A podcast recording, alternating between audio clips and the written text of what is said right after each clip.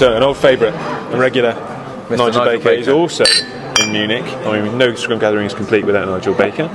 Um, the main event. Yeah, he's doing. Showstopper. He's doing one of the, the closing keynotes today, and uh, that's sure to be not to be missed. Tell us a So, bit about that. tell us a little bit about what you're saying this Yeah, now, so at the moment we're recording this before the keynote goes out.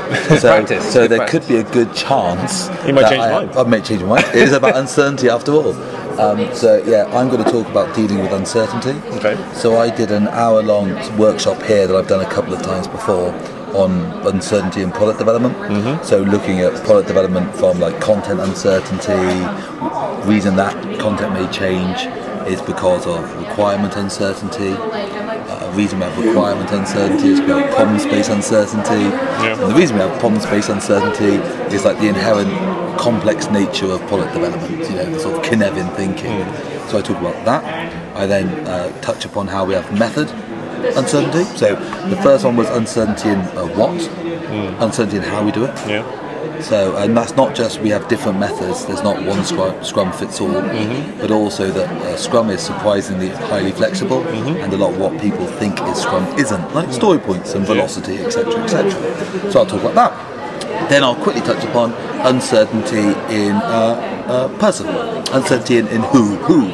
And uh, I, I quote you there, actually, Jeff, in that original presentation. Thank you for your help there. About how it's we're not talking about like weak roles or combining jobs. Like, hey, I'm a Scrum Master and Product Owner Okay. and Line Manager. I'm your Agile Project Manager. But actually, about as a coach, you you don't know everything. Yeah. In fact, as a coach, you, you can't know everything. And in fact, as a coach, you shouldn't know everything. Your job is to help other people come to their own answers, not just tell them what to do. I most, and we all talk about this. We've said it a hundred times. Most agile coaches aren't. They're agile consultants. Yeah. Anyway, That's it. And yeah, we, we've mentioned this before, but people, um, and this has come up during these three days we were here, but people don't generally want to buy uncertainty. They don't. They don't want to. I'm not going to hire an agile coach for you to come in and say you don't know how to do your job. I want to Yeah. hire you to, to do a consultant's job. Yeah. So um, from that point, then, so that's the first three minutes of the 15. Then I go into okay, that's great. So we've done how, what, and, and, and who. Uh, what about why? So, um, so because people struggle with uncertainty, it's painful. It Causes wounds. anxiety. It- literal anxiety. Cortisol goes up, blood pressure goes up. It's a- an incredibly difficult experience. I read the Times, and there was an article in the Times um, by Matthew Syed, I think, talking about um, sportsmen and the pressure they're under with drug testing. The idea that drug testing could come at any moment, but more interestingly, at any moment in the past, because all their records are now kept as new experiments are created to discover more about their drug crimes. So these people have this sword hanging above their head. Yeah. And he mentions how there's this great uncertainty experiment about um, you get a group of people together for I can't remember how long, a certain period of time, but you say, okay, at some point in the next hour, you may get an electric shock. Yeah. Probably won't, but you may do. Or we can give you that electric shock now. Yeah. Yeah. And common sense says you would rather not have a shock than mm-hmm. have a shock. Yeah. Wait, but everyone takes a shock because they prefer the certainty of pain Yeah. over the uncertainty, the, the Damocles' the- sword, the threat of ha- yeah, yeah. the threat hanging above their heads. And this is awful for us. 'cause This is why people crave certainty. It's why uh, I won't mention this in the pitch because I don't want to be rude, but things like SAFe have become popular, or even cut and paste Scrum, where people run experiments, do a pilot, and then just copy that pilot across everyone else, trying to reduce down the natural flexibility and uncertainty that we need in our work. So that's a bad way of dealing with it. How do we deal with it? Well, we deal with it through uh, why? A vision. I don't mean vision in terms of product, though that's nice, helps us focus. I don't mean vision in terms of well, agile and Scrum, though that's nice. You know, a bit of discipline can often help us um, have something to lock onto, some tools to hold onto in a, in a swirling world of uncertainty. But uh, what I'm going to mention in the session is uh, why in terms of a personal driver. Why are you doing this? What for me personally, Yeah. rather than for the organisation? Yeah, for me. for me as a human being. What's in it for me? Yeah, and that shouldn't be money, though for some of us it is. But money's not enough to do this for long term. There needs to be some passion there, and there's, again, not necessarily a passion for the product or the process, but a passion for the people. But it's, hu- it's human, Humans. human belief in, well, belief in human values. Yeah, human belief in human values. That's You'll- exactly it. You'll know who this quote is, I'm sure, Yeah. because you've got much better men- men- retentive memory. Yeah. But it was something like, and a man that has a clear why can cope with almost any how. Is it something like that? I don't, I don't know who said it. Sounds but very But Poignant. Philosophy. so in terms of that's like the main point I'm going to get to in Hmm. the keynote by having a sense of passion, a sense of belief in people. You know, that'll drive you. There are two other ways, mind you. So in some of the experiments I was reading about, they said some people handled uncertainty better than others. They were more acceptable of high uncertainty and risk, but they were generally gamblers. Right. And I'm not totally sure that's the kind of tone we want to take. You know, risk it all on We one don't want to be known as toss. gamblers. Yeah. Yeah. And the other one is um, surrender. So just accepting the inherent nature of complexity, Zen, Buddhism, yeah. which I think is fantastic. Whatever you will be, will be. Yeah, it's um, uh, it'll all be right in the end. Yeah. If it's not all right, it's not the end. Yeah. You know, so that's great. Surrender, Zen.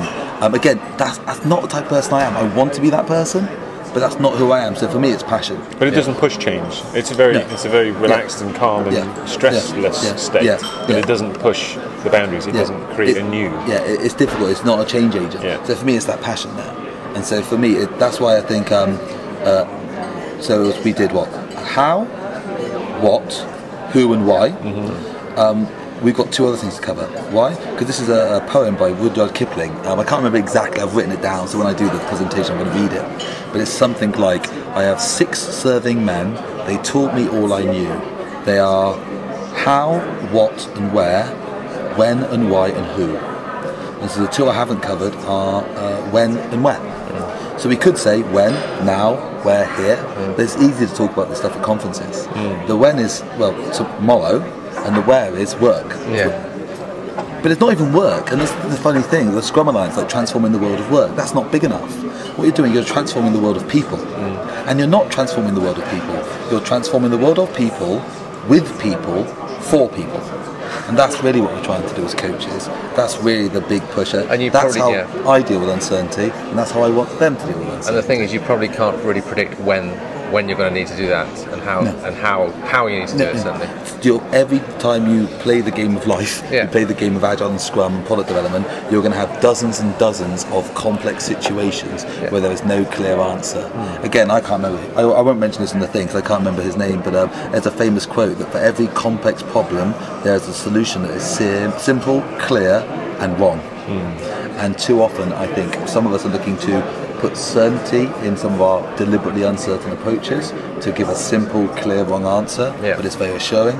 And what we need to do is embrace that, that natural complexity with our passion, or with our zen, or with our gambling, and uh, I think it's a little bit of all three of them. You need to be a little bit of a gambler. Yeah. You need to be a little bit of zen. but But knowing the right time to do it. Yeah, Yeah. yeah, When's a good time to gamble? And, and finally, the last way I keep myself sane in all this world is I eat room service. well, I'm a little bit tubby. so there we go. And so that's what I'm going to try and cover, probably. Cool. That's really interesting. yeah. Any final thoughts on the conference, Nice? Uh, I've liked it. There's some really good people here um, in terms of the trainers who have joined our trainer community. The standard of the people coming in has been quite high, and Yep. I've been very happy about that. There have been some really good people joining. Um, in terms of the uh, content of the sessions, they seem interesting. Not so many uh, uh, introductory ones, more uh, advanced We've ones got a lot for of medium advanced term stuff, yeah, people. yeah. And uh, I thoroughly enjoyed the Monday mingle. I think um, we are a community first and foremost, and that evening out is fun. Though I did lose my voice for 48 You were, hours. we lost you for most of Tuesday. That's the second day of the conference. Yes. Due to voice-related reasons, Yes, Nigel. yes. So, but people enjoyed me being quiet because I surrendered to it. Yeah, good for you. You've worked hard and you've partied hard. Yeah. Thanks again for joining Thanks, us. Nigel. Cheers. Cheers. Cheers. See you later. Now, oh, our next our next guest is one of the co-chairs of the whole gathering. So one of the people responsible for putting on this huge event, uh, Sohrab Salimi. You want to tell us a little bit about yourself? Yeah, I can do that. So, what do you want to know? Who are you? What you do? What I do? Um, I'm a. Um, my official title is uh, Chief Innovation Officer at our company, which basically means that I'm in charge of everything new. And everything new um, ranges from the whole training and coaching division of our company, but also building new products.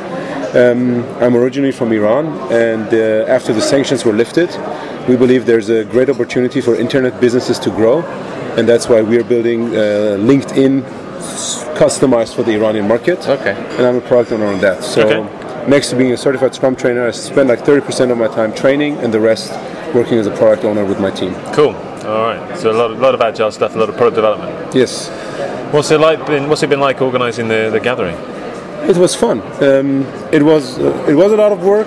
Um, it was interesting. It's been a f my first time organizing a, an event this size, and um, it was a lot of fun. I learned a lot of things. Had a great time at the gathering. and now the energy level level is uh, slowly going down, and I feel pain everywhere. I had too Really? many, I had too many drinks. I'm not used to drinking that much. Yeah. and uh, yeah, but it's good. What was the What was the best thing? What was the most challenging thing? Uh, the opening. We thought about the opening a lot, and um, So talk us through the thought process that was. yeah, uh, the thought process, through and then we came up with the idea entering the stage as two boxers. And uh, on the one hand t- side, I thought that's a great idea. On the other hand, I thought like, oh man, that's silly. And um, but it worked out perfectly. The crowd was super energized, Oh, and good. everybody gave us great feedback. And um, but at- once that was done, I was like, it was good. You relax a bit more. So for the benefit of those that weren't here, why, why did you come out as two boxers? The theme is business agility, and what we see at uh, many of our clients is the constant fight between business and IT, or business and Mm-hmm. Yeah, development. okay. And we want, yeah, we wanted to symbolize that. Okay, all right. Which one were you? I was business. yeah, yeah. I mean, I'm, I'm, a, I'm a medical doctor by education, but then I went into strategy or management consulting. So, and Björn is like a hardcore hacker. Yeah. so it was pretty obvious that I should be Yeah. business and he should be IT. Yeah. And how did how did the two boxes reconcile themselves? What do you mean by Did they? Was it just a big fight? And You didn't- No, you no, didn't no, actually- no. We didn't didn't actually- fight. We didn't, didn't fight. actually throw no. punches or- No, no, no. I, I wouldn't have uh, a chance. Björn has a, a third level um, karate, black really? belt at Oh, yeah. Chinese kung fu. Sorry, not karate. You picked the wrong. You picked the wrong opponent. And he's like twice my size. He's a big. He's a big guy. He's a big guy. Cool. That's good. How, what, has it been everything you hoped for the gathering? Has yes. been your highlights? Yeah. Um, so the, for me personally, the the, the the opening absolutely. I attended two sessions. One was an open space session about how to become a CST, where I provided my own experience since I went through this process recently. Yeah. And I attended the session by you guys. Uh, we, I was very much looking forward to that. I want to get more experience as a coach, learn more and more coaching techniques, and I got absolutely what I wanted. So Excellent. NPS, 10 out of 10. That was good. Thanks. Yeah, good. That's fine. Cool. Um, what else? What, what, what else? What, has anything surprised you? Yeah, so it was the first time that we had open space on day two. Yes. And Scrum Alliance staff was very skeptical about Really? this. I Yeah. thought that was a good idea. I thought it was and good. um, we had Alan as a as a um, open space facilitator, Yeah. and I was very surprised that even at the end for the wrap up, we had close to 300 people. Yeah. It was amazing. So I think a lot of people tended, if it was on day three, they tend to drift away earlier. Yeah. Knowing that there's no real kind of concrete sessions. It's just it's feel because and I think there's nothing wrong because also there's there's a fairly big so for anyone that hasn't been to the gathering before, there's a big social element on the Monday night usually. Yeah. So people, me included, normally have a little bit too much to drink sometimes, and, and Tuesday morning is is a lot harder to get out of bed for. So I think the fact that Tuesday was a much more relaxed day and it was uh, a bit more drift in, drift out. I thought that was a great idea, and I think it then gives people a bit more energy to come back in on Wednesday and do some more focus sessions. So I, th- I looked at the agenda, and I thought that's a good decision. Yeah. I'm surprised that they thought there was a bit of uh, resistance to it. Yeah, and they're keeping it. Good. So in San Diego, we're going to have open space on day two as well. Yeah, excellent. That's a good idea, and that, and that's, a, that's a win from me. And how many people are here? Do we have final numbers in the end? 650. Close to it's- 650, wow. yeah. And as far as European gatherings, is that, is that the biggest? That's the biggest European gathering so far. Well, I think I think that deserves a a rip of applause. Well, well played. Knocked off the table. Yeah, very good. Cool. Yeah. Well, on behalf of all the people who've come, thank you very much for all your hard work in, in organising. It was very good. Yeah, we really thanks very much. it. I Well done. appreciate a real success. So we, we, we clink our glasses. Cheers. Cheers, Shire. Nice one. So this is a change from the normal. This is a first Taxi cast. taxi cast. So the, the first ever taxi cast. And we might find even. How about we find an Irish pub at the Munich Cup? How good would that? How good would that be? Yeah. No, I think the the. I mean, I've I've been very very busy because um, of all the 47 volunteer who kind of you know listed up to help at the coach clinic, there were up maybe 10, 15 who consistently delivered or were present during the day. Most of the others just came, you know, around and did a couple of sessions and then went away. So for the benefit of our listeners, this is Andrea Tomasini, Agile 42, Agile coach, Agile trainer, and uh, one of the best guys in the world. We need to introduce And, uh, Marin as well. She, she can't. she can't and keep Marin, quiet. she's never she gonna can't keep stay out of quiet. Yes. No, no, then Uh, we're not talking anymore.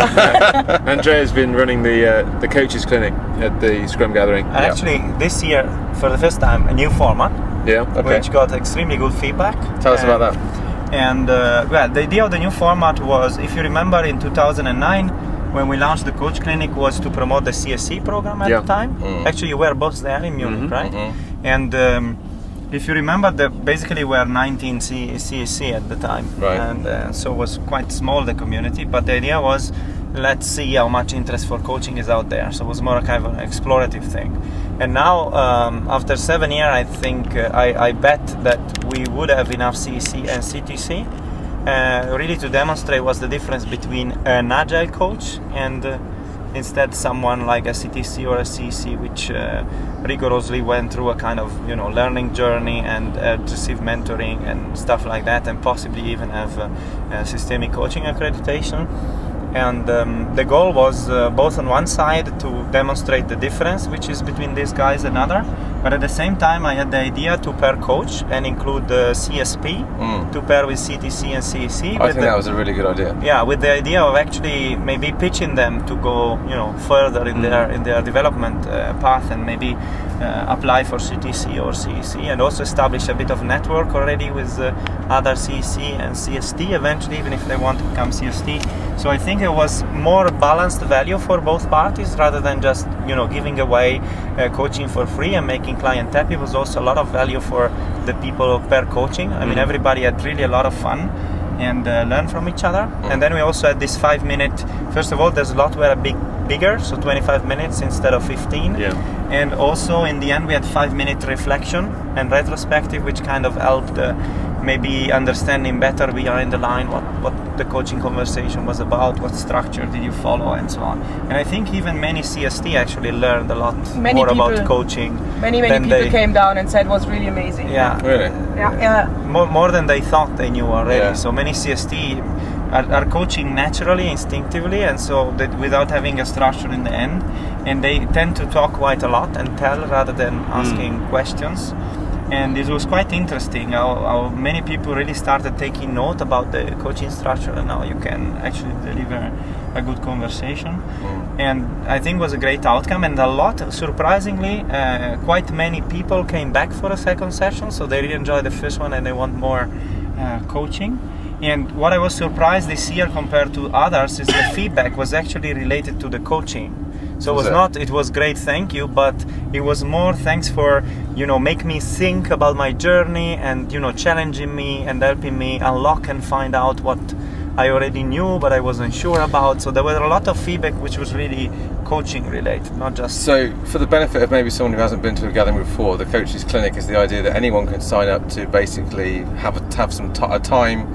Is it a time slot? Uh, is it a specified Right. time with a coach? Yes, it's an opportunity. There is a schedule up. This year we had uh, five tables in parallel, means five sessions in parallel, and every half an hour, basically, everybody could come up and place uh, Okay. a small description with a topic they would like to talk about or some kind of help they need with their name, and that pair of coaches would actually basically pull this request Yep. and invite the people uh, to this standing table that we had.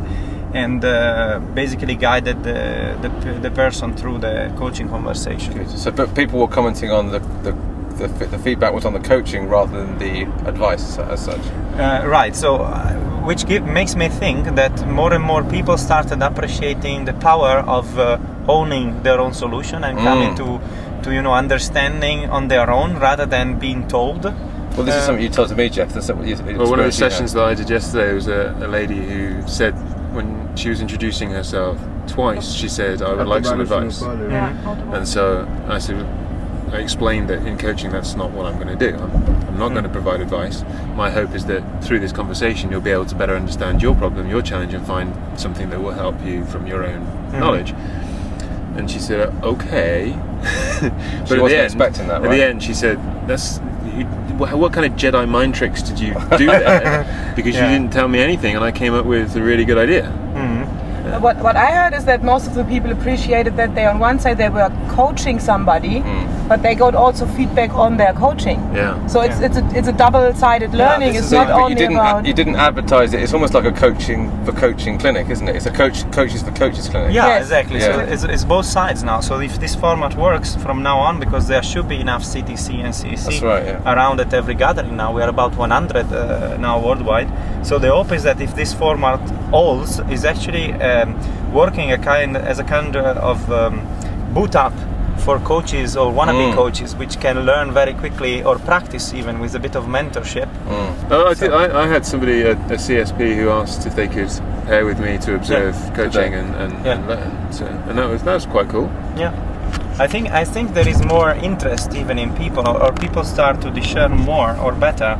Uh, what's the difference between um, knowing about agile stuff versus helping people really uh, reflect and, and, and find out by themselves what uh, what what how to solve problem and how to tackle situation. Because really many time people already have the solution or made themselves already uh, kind of ideas on how to solve problems. It's just they are too unsure or incapable of connecting all the dots and come out with a with a final solution. So i really think that uh, in this case in this example we probably demonstrated more how a systemic coaching conversation could look like rather than uh, you know telling story. Even if there were still some feedback or some people who really spend more time talking about uh, how to scale and how to do things rather than having people refer. But there was a large majority of people impressed by the mind, uh, Jedi mind tricks uh, that Jeff was talking about. But I suppose that's part of the beauty of that is that because you're at a conference, because you you are going to meet a coach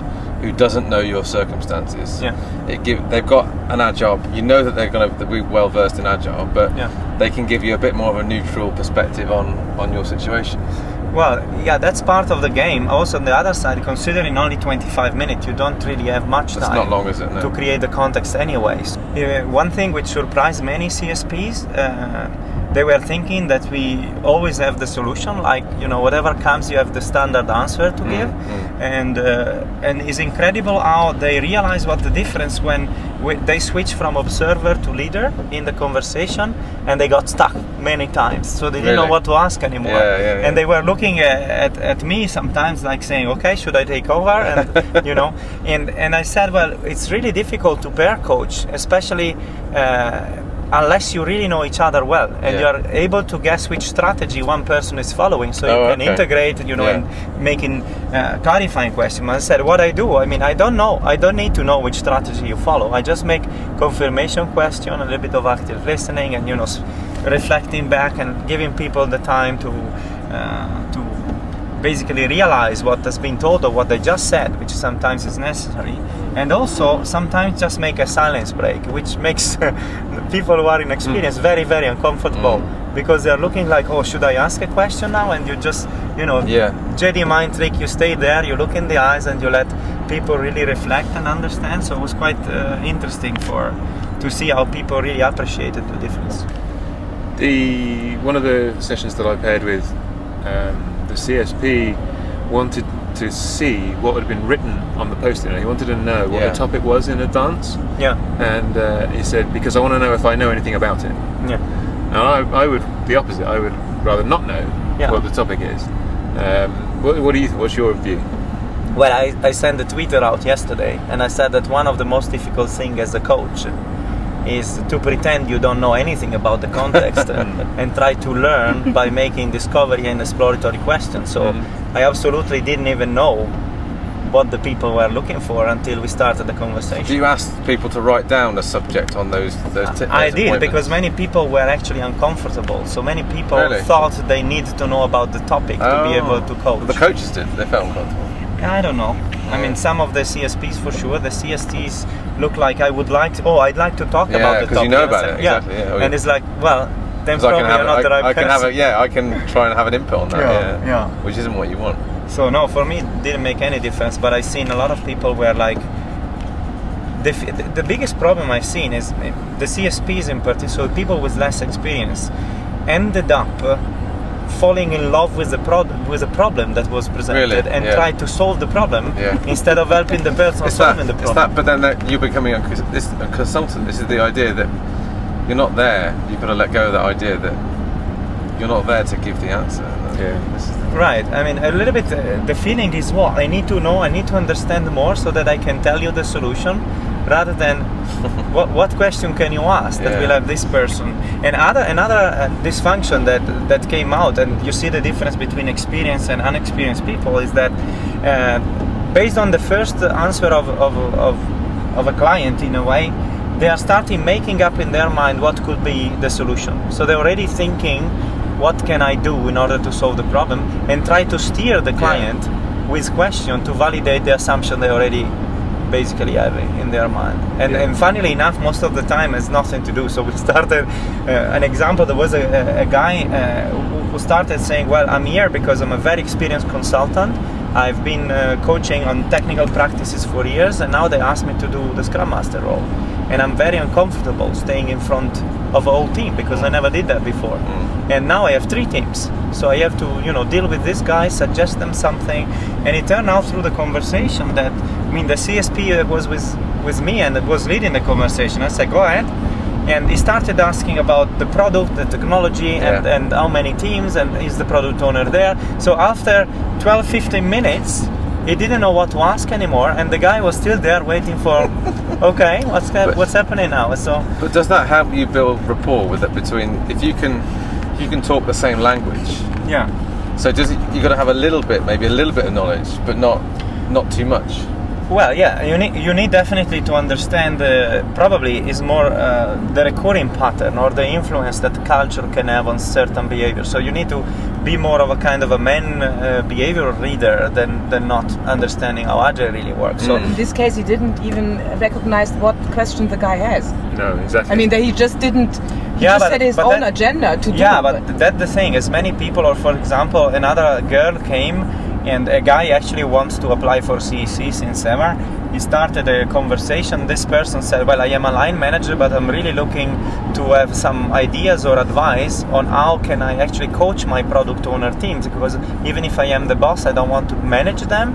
I want to, them to grow. I want them mm-hmm. to learn." And so, and this guy basically steered the whole coaching conversation in a direction which was making her feel guilty because she has to understand that she's uh, hierarchically in a position where she will never be able to be a peer to the others. And I said, well, how can you make all these assumptions? If she wants to and she's able to establish a trust relationship, why do, do you take that away? Uh, because I, I know this is not the real problem. She just doesn't see the real problem. But I'm sure there's some people that come to those coaching clinic sessions with I they want I want someone knowledgeable, someone with to give me some to tell me what to do. Give- Yeah. I, I don't know what to do. Help me. It's, it's, a, it's a cry for help. Tell me what to do. What would you do? Tell me what I should do. Yeah, there's plenty of those, and in fact, I mean, uh, what I- what I normally do in the first three to five minutes, I try to understand the context of the conversation, then I come to a contract. So we need to agree what is it that you expect out of this 25 minute together. Okay. And if the the answer is I need advice, okay, I say okay, let's assume you're gonna need advice, but let's first explore a little bit deeper what the situation is, and then if after challenging and posing question the person is still looking for advice then you can provide advice. I don't think there is anything against that. That's also the difference between agile coaching and systemic coaching. So we have our own agenda. We have principle we have values we need to honor and we also have experience. And many people want to, Well, to, want, to leverage this experience. Yeah, yeah, experience yeah. right? The only thing is the risk is what the person asks and what what they seem to want is not often what they need. And so you still that's need to coach them in a direction of, for example why do you need advice? Why do you need more tools? Why you want to learn more innovation game? Which problem are you trying to solve? Mm. and just by making them think about it they realize they actually don't need advice. Or they need advice on something entirely different from what they thought they needed advice. And so this is still coaching in my opinion at least from a, from an, an agile perspective even if it's not pure uh, systemic coaching but this is where we need to be able to keep the balance between the two. So refraining from giving you know quick uh, right away answer you should do this or that but at least exploring probing uh, and validating all the assumptions which are behind it. And then of course I always, when it comes to giving advice, I rather put options on the table And let them and, choose, and let yeah. them choose. So I don't want to own that decision anyway. So Yeah, I they- always give options. They don't necessarily, in my opinion, they don't usually need advice. They need a values-based decision-making framework. They need to know how they want to make decisions to, to, to align with their values. Yeah, And once they know what their values are and which options better align with those, then Yeah. they've got their own advice. Because maybe they already know what decision they want to take, but they almost want validate just to validate. Validation. Yeah, well- Is it, does this sound right to you? Yeah. Type thing. Which is a confidence thing. Yeah. yeah, that, that's And why are you that's more of a external typical coaching validation? conversation Yeah. because you're seeking you're you're seeking someone who helps you, uh, you know, increase the confidence you have in your ideas. On the other side, though, there are really people who are seeking, I mean, really on a technical level, even to understand how can we do community of practice. So they, they realize community of practice is the right thing to do. I heard it all the time, but I heard people who are doing it that it doesn't work. So can you give me some advice on how can I launch it and set it up? Mm. And many people say, well, I go to the manager, I ask them the time, and then I decide there's going to be a community of practice on product management, and then I facilitate it and say, great, how do the people feel that they throw into that and, and they need to participate? Mm. And so another guy, I asked him to say, uh, how, how do you know which community of practice you want to launch? So if you understand it's a volunteer act of exploration, of sharing of experience, why you don't start with an open space and let people self-organize and kick off topics they want to follow up and then give them a chance hey guys you know what? Starting this week every second week you will have four hour time every friday afternoon every second friday to actually go deeper in this topic until you are all happy you learned you shared mm. and you return back to your team and you can be more effective and more productive. And in this way you can do regular open spaces to launch new community of practice. So you let them emerge rather than deciding you know product management sucks let's make a community of practice, practice for product management and throw all the product owner in there and mm. then let's see what happens.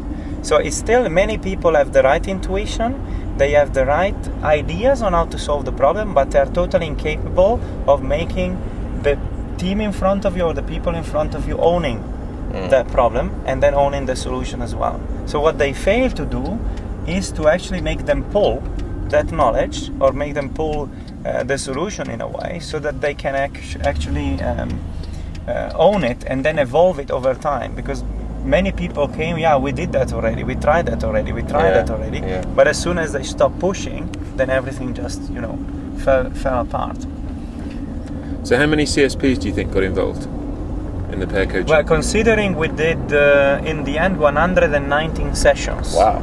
And most of them were pairing, even if I've seen there were a couple in the, in the overloaded time where there was only one person doing it.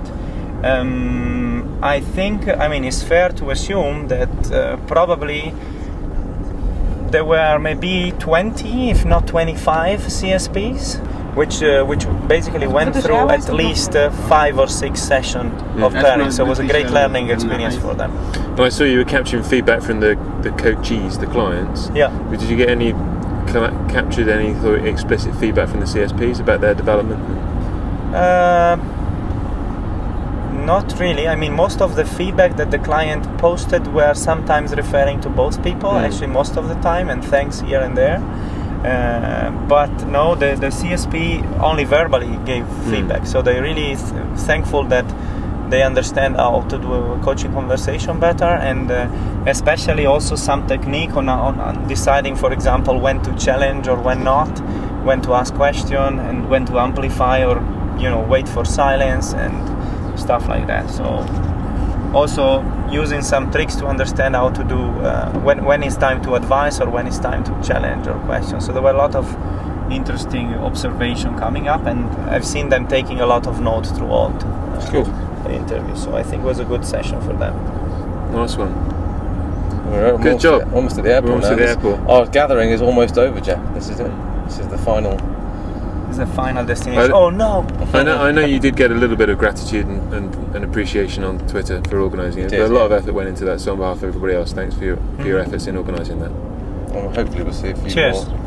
Let's see Later if the on. format gets standardized I in think way. it'll be there the someone next. Uh, maybe this might encourage some people to come to the next gatherings purely just to get some coaching. yeah. some coaching. Yeah.